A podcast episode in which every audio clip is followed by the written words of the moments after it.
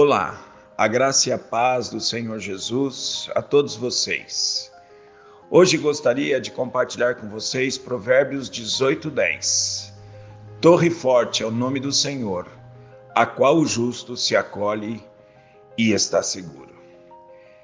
Nos dias de Salomão, as cidades eram protegidas, cuidadas e asseguradas por muros altos e torres resistentes.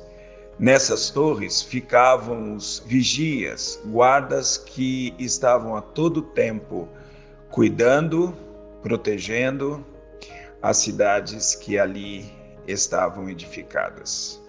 Todo morador que residia e vivia em cidades assim, protegidas, se sentia seguro, salvaguardado e preservado do inimigo e do mal.